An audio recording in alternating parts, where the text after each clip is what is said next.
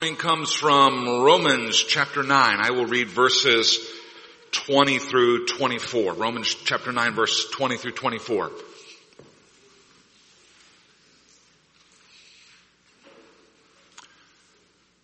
Hear the word of old back to God. Will what is molded say to its molder, why have you made me like this? Has the potter no right over the clay to make out of the same lump one vessel for honorable use and another for dishonorable use? What if God, desiring to show his wrath and to make known his power, has endured with much patience vessels of wrath prepared for destruction in order to make known the riches of his glory for vessels of mercy, which he has prepared beforehand for glory even us whom he has called not only from the Jews only, but from, also from the Gentiles. This is the word of the Lord. Let us pray. Father God, we ask that you be present with us in the proclamation of your word. We ask that you would uh, teach us what it is that you would have us know. And we pray this in Jesus' name. Amen. Amen. Can you pull me back a little bit there? I'm kind of freaking out up here. So this year's theme verse in the uh, chapel at Valley Christian School is Matthew 22, 37, which uh, uh, is Jesus, and he's quoting Deuteronomy 6, 9. And Jesus says, you shall love the Lord your God with all your heart, and with all of your soul, and with all of your mind. Heart, soul, and mind. Heartfelt worship, we all know what that looks like. Soulful worship, that makes sense to us. But what about our minds?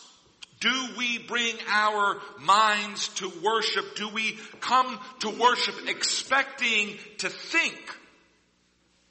Or do we prefer a worship experience that engages our senses and our emotions but leaves our brains free to idle and neutral? After all, it's the weekend. We want to take it easy on ourselves. According to Jesus, the greatest commandment is to love the Lord your God with your heart and with your soul and with your mind. And that means that we do not please God when we are lazy thinkers. That means that we do not live into God's design for us when we are sloppy with our reason. Now, if you've been around Huntington Valley Presbyterian Church for a while, you know that we are a congregation not afraid to bring our brains to church. Some of you who go to the adult Sunday school might feel like you're in a seminary class.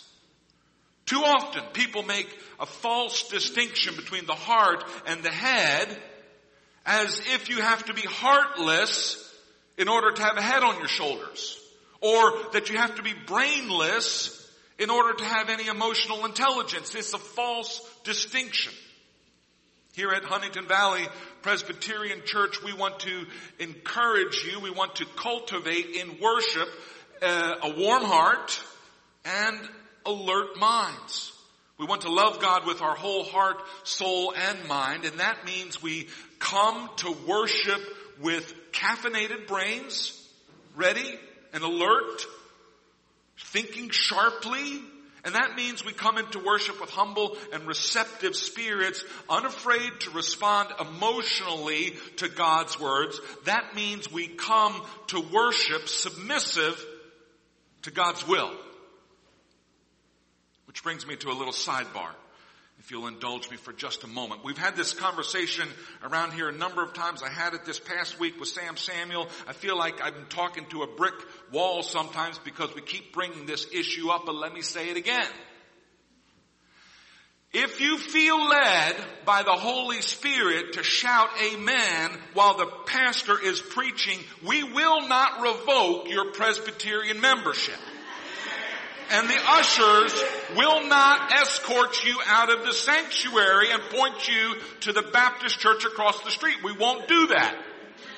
If you raise your hands in praise while you're singing, we won't throw you out of the congregation and no one will ask if maybe you showed up at the wrong church this morning. We won't do that.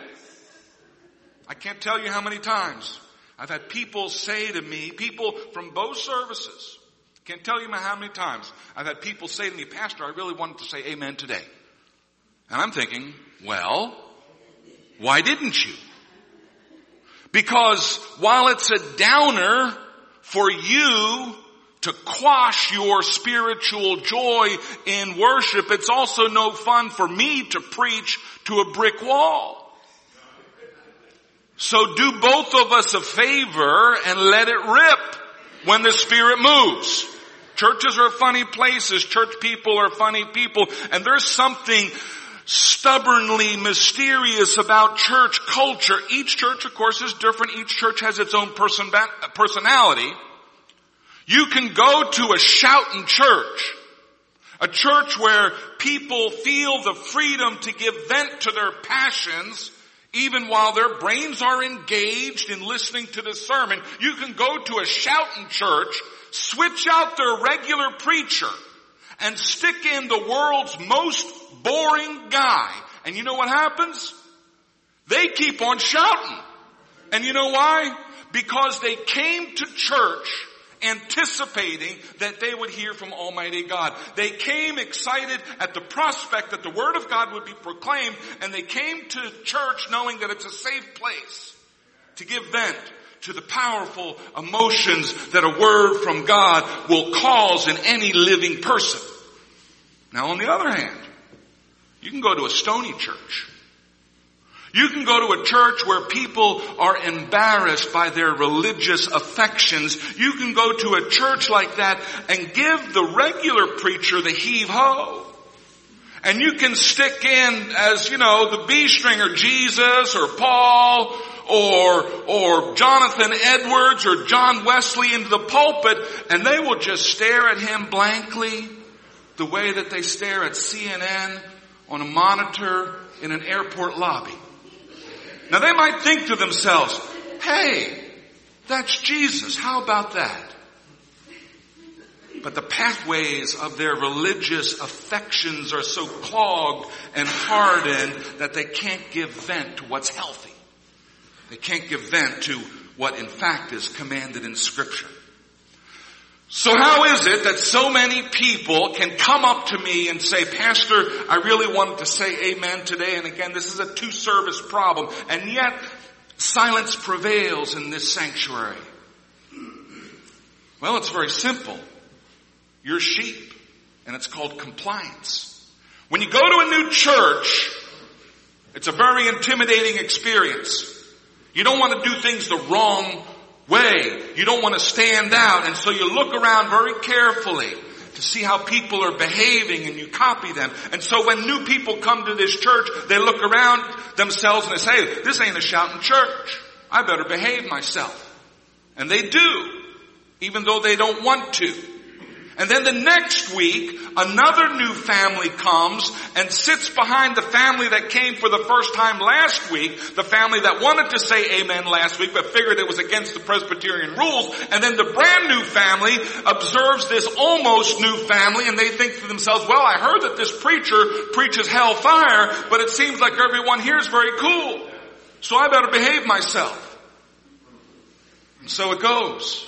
And each new wave of members learns from the previous wave to behave in a way that no one really wants. It's strange. I have a theory, unverified, but probably true. A theory that it all began back in 1956 when one dyspeptic sourpuss gave the stink eye one Sunday morning to a certain over exuberant worshiper who then froze in his tracks with an amen half out of his mouth. And then each new wave of families coming to the church learned how to behave from those who were already here. Folks, it's not good. It's not good that we are commanded to love God with our whole heart and our whole soul and our whole mind. And I don't think that we can do that without little explosions of joy and outbursts of affirmation and affection. Truth be told, we love the Philadelphia Eagles more than we love God, judging from how we react to a good play and how we react to a good word. So here's my encouragement to you. Loosen up. Okay? You can pretend for a while. Okay? You can just pretend. Do some stretching exercises before you come to church so you won't pull a muscle in your face in case you smile. Alright, that's the sidebar. Now let me preach. What I want to talk about this morning is how authentic biblical worship involves heart, soul, and mind. Authentic biblical worship will engage your emotions, your affections, that is the, the movement of your will, and your intellect. Don't let any sourpuss stamp in your worship. Feel free to talk back to the preacher if the Spirit moves and make sure that your brain is also awake so that you can listen well and think clearly about the amazing stuff that God has to reveal to us this morning. But what does this have to do with our reading from Romans? It has to do with how we use our minds in worship. In our two readings, we had two very different uses of the mind. I hope you picked this up. Very, two very different uses of human reason illustrated and then two very different responses from Almighty God. Both readings presented rational, intellectual challenges to the justice of God. In Genesis, Abraham is upset because God has announced his plan to destroy Sodom where Abraham's nephew Lot lives with his wife and his daughters. And Abraham says to God, shall not the judge of the world do what is just? Abraham thinks it's unfair that righteous people should perish alongside of unrighteous people. And naturally enough, Abraham assumes that his nephew Lot is among the righteous, even while he's willing to admit that maybe some of those other people in Sodom are unrighteous. Is it not unfair to destroy the whole city if some of the people are not guilty? In Romans, Paul responds to the accusation of the people who ask, is there not injustice on God's part by saving some people and not saving others? Is there not injustice on God's part in making some clay vessels for honorable purposes and other clay vessels for dishonorable use. Both questions, the question in Genesis and the question in Romans, both questions are products of human reason, of our minds. And the purpose of this first part of the sermon was to say that human reason is important, that it has a place in our worship life. God has given us reason and we should use it to understand God better. God doesn't make us smart just so that we can be dumb when we come to church. I, for one, do not believe, by the way, this is something that the church is going to have to wrestle with pretty soon. I'm just giving you a first warning now. I, for one, do not believe that faith and reason are opposed. I do not believe that there is a conflict between being a Christian and being a philosopher or being a scientist. We probably need to talk a little bit more about this uh, this coming year, but I'm just telling you I'm going to be raising this subject. Let me say briefly that faith concerns things that are beyond reason or beneath the domain of reason, but faith is not contrary to reason. In the same way that calculus is beyond algebra, but not contrary to algebra, faith is beyond reason, but not contrary to reason. In the same way that number theory is beneath arithmetic, faith is beneath reason, but not contrary to it. Faith and reason both grasp truth, but they grasp different domains of truth. And if you ever find yourself in a situation where it seems that faith and reason are at odds, that they're coming up with contrary statements, then you're probably using reason to do what it was never designed to do, or you're applying faith to matters that are not matters of faith. So as your pastor, I want to encourage you to be smart. I encourage you to engage your reason, to study the world, to study the Word of God, and I encourage you to bring your whole heart, soul, and mind into your religious life. But be careful. These two questions, one presented in Genesis and one presented in Romans, both come out of human reason, But God's reaction to them is radically different. We need to think about how we use our reason, our minds, in the right way, in a way that God approves. In the case of Abraham's question, which turns into this long drawn out negotiation with God. You probably are familiar with that passage. We shortened it uh, in our reading this morning. But Abraham keeps coming back to God. He keeps coming back again and again, negotiating him down from, well, you know, if there are 50 righteous people, well, how about 40? And he gets him down to about 10. In the case of Abraham's question, God is clearly willing to engage Abraham in this discussion. But in the case of the question that Paul mentions, and it's not Paul's question, but it's a question that's being raised by people that Paul gives voice to. In the case of the question that Paul mentions, scripture's answer is very abrupt and very dismissive. Who are you, O mortal, to answer back to God? Okay? Two very different kinds of responses from Almighty God regarding human reason. If human reason is permitted in our dealings with God, if God in fact commands us to love Him with our whole heart, soul, and mind. Why is God's reaction so different in these two cases? Well, the answer comes back to the heart. Yes, the answer about the use of the mind comes back to the heart, which is the seat of our attitudes and our motivations. We can have very different attitudes and very different motivations when we use human reason when we ask questions.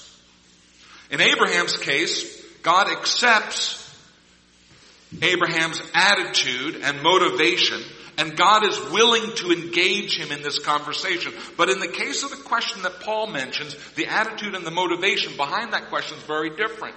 And God simply tells the questioner, shut up. So let's talk about these attitudes and the motivation behind godly thinking.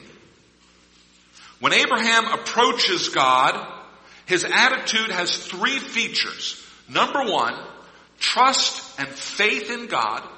Number two, a reverent fear of God. And number three, an acknowledgement of the essential goodness of God. Let me go through these one by one. First, godly thinking displays trust and faith in God. Abraham asked God to spare Sodom because Abraham trusts God. Because Abraham has faith in God. Abraham trusts God to hear and to respond to his prayers. He has faith that God is able to do what he's asking. Abraham wants God to change his mind and not destroy Sodom. Abraham has a vested interest in Sodom. He's got some family there. And so he talks to God about this in trust and in faith. God, would you please be willing to spare this city if there are some righteous people there? God has already said the outcry against Sodom and Gomorrah is great and their sin is very grave, but Abraham hopes that God will spare the city because of a few people who are not as sinful as the rest. He's asking a favor. The ease with which Abraham approaches God with this request demonstrates his trust in God, demonstrates God's willingness to hear, demonstrates his trust in God's fundamental goodness. Godly thinking begins with trust and faith in God. Secondly, godly thinking displays a reverent fear of God. Though he really pesters God, Abraham's questions of God are marked by a reverent fear. Now most people these days, or many people these days, think that the very idea of the fear of God is wrong and primitive, that God shouldn't be fearsome, that God should be safe and tame, like a kindly uncle or like a cuddly Santa Claus. But, but the biblical view, which is the correct view, the biblical view is that God is terrifyingly powerful that God is completely beyond us, that God is frightfully holy and not someone to be toyed with. As Hebrews 10:31 says, it is a fearful thing to fall into the hands of the living God. Fearful thing. He's got the whole world in his hands. It's a fearful thing. God is good. That's for sure, but don't mess with him. Abraham approaches God carefully with fear and with reverence. As he repeatedly presses his case, Abraham says, Oh, let not the Lord be angry. Abraham is trying to drive a hard bargain. But he has the good sense to know that he might cross the line and push God too far, and he doesn't want to do that. Godly thinking displays a reverent fear of Almighty God. And third, godly thinking presupposes the essential goodness of God. Though God has said that he would destroy Sodom, Abraham wants Sodom spared. Abraham never suggests that God's plan might be wrong or evil. Instead, Abraham pleads with God by appealing to God's own justice. Shall not the judge of the earth do what is just? Abraham assumes that God is good. Abraham seeks to understand God's purposes more clearly, and Abraham appeals to God's own good nature as a motivation for why God should grant Abraham's request. When we approach God in faith and in trust, when we approach God with a reverent fear, when we acknowledge the essential goodness of God, then God will talk with us as long as we need. Faithful Christians can have real questions for God. And I think God is happy to hear those questions. And I don't think anyone in church leadership should ever fear tough and probing questions from faithful Christians. If your desire is to understand God more clearly, if your desire is to have God grant your request, then ask away and keep asking. The Holy Scriptures are God's final and authoritative revelation until Jesus returns in glory. We don't need to be asking for new revelations to go beyond what the Bible already says. But in the 2,000 years since the last of the New Testament was written, the church has understood God's truth more and more fully. Calvin understood the atonement more fully than St. Augustine did. And that's the result of faithful Christians putting on their thinking caps and digging into the treasure chest of scripture to discover more and more of the riches that are right there on the pages of the Bible. I encourage all of you to bring your questions to God, to bring them in faith and in trust and in reverent fear, acknowledging that God is good through and through. I know that there are some Christians who get nervous when people ask hard questions, but I believe if the attitude of our heart is correct, then the labor of our mind in questions of faith will honor God and will produce godly fruit. Which brings us to the other sort of question. The kind of question that Paul had to deal with. The kind of question that Paul answers so gruffly, who are you, O mortal, to answer back to God? The attitude and the motivation behind the questions put to Paul are very different from what we saw with Abraham. In this case, the unnamed questioner, perhaps you've been a person like this questioner at some point in your life. The unnamed questioner, right off the bat, assumes that God must be wrong. That God must be a scoundrel, that God can't be trusted. And why? Well, because God doesn't agree with me.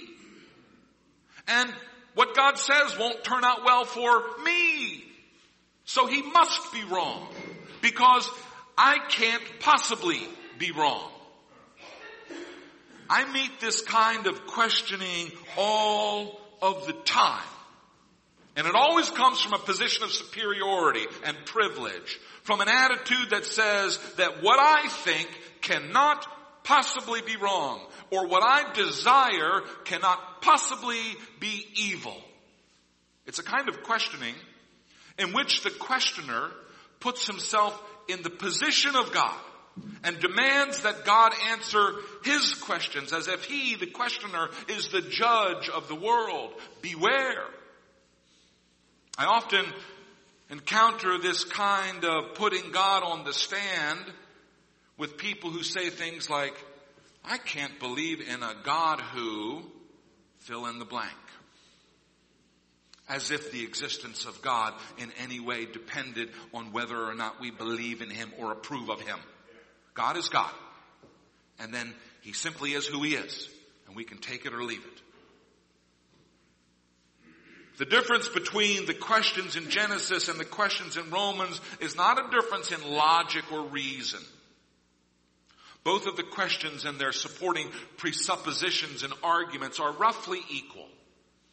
The difference lies in the condition of the heart of the questioner. Abraham questions God as a trusting, faithful supplicant. Paul's questioner questions God as God's superior and judge. The one works and the other's a failure. I love questions. I have always been one to ask questions, but not all questions are equal. We've all been asked questions about ourselves by people who are curious to understand us, by people who want to know more about us, by people who are interested in us and in what we think. We've all been asked those kinds of questions, and we've all been asked questions by people whose minds are already made up. People who ask questions only to prove the point that they already believed. People who only ask questions in order to accuse us. Romans chapter 9 is thick with genuinely difficult questions. Questions about the relationship between time and eternity. Questions about the relationship between human freedom and God's sovereignty. Questions about the relationship between justice and mercy. We can approach those questions with open minds and open hearts, trusting that God is good and that what He says isn't crazy. Or we can approach those questions with our minds already made up, using our questions to prove the opinion that we had before we began asking the question. We need to check the condition of our hearts. We need to check our motivations and our attitudes even as we are engaging our minds. The greatest commandment is this, that you shall love the Lord your God with all your heart and with all your soul and with all your mind.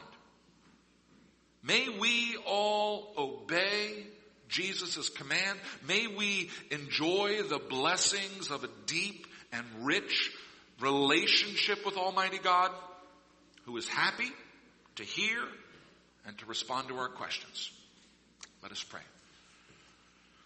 Father God, we love you and we adore you and we recognize that you are Lord over all, that you are the one who made all things, that you made us, that you knew us before we saw the light of day, that you have plans for us, that you've given us affections, even as you've given us reason and a mind. Lord, I pray that we would be completely submitted to you in our heart and in our soul and in our mind. And I pray that because of that, we might enjoy sweet, sweet fellowship with you today and forevermore. We pray this in Jesus' name. Amen.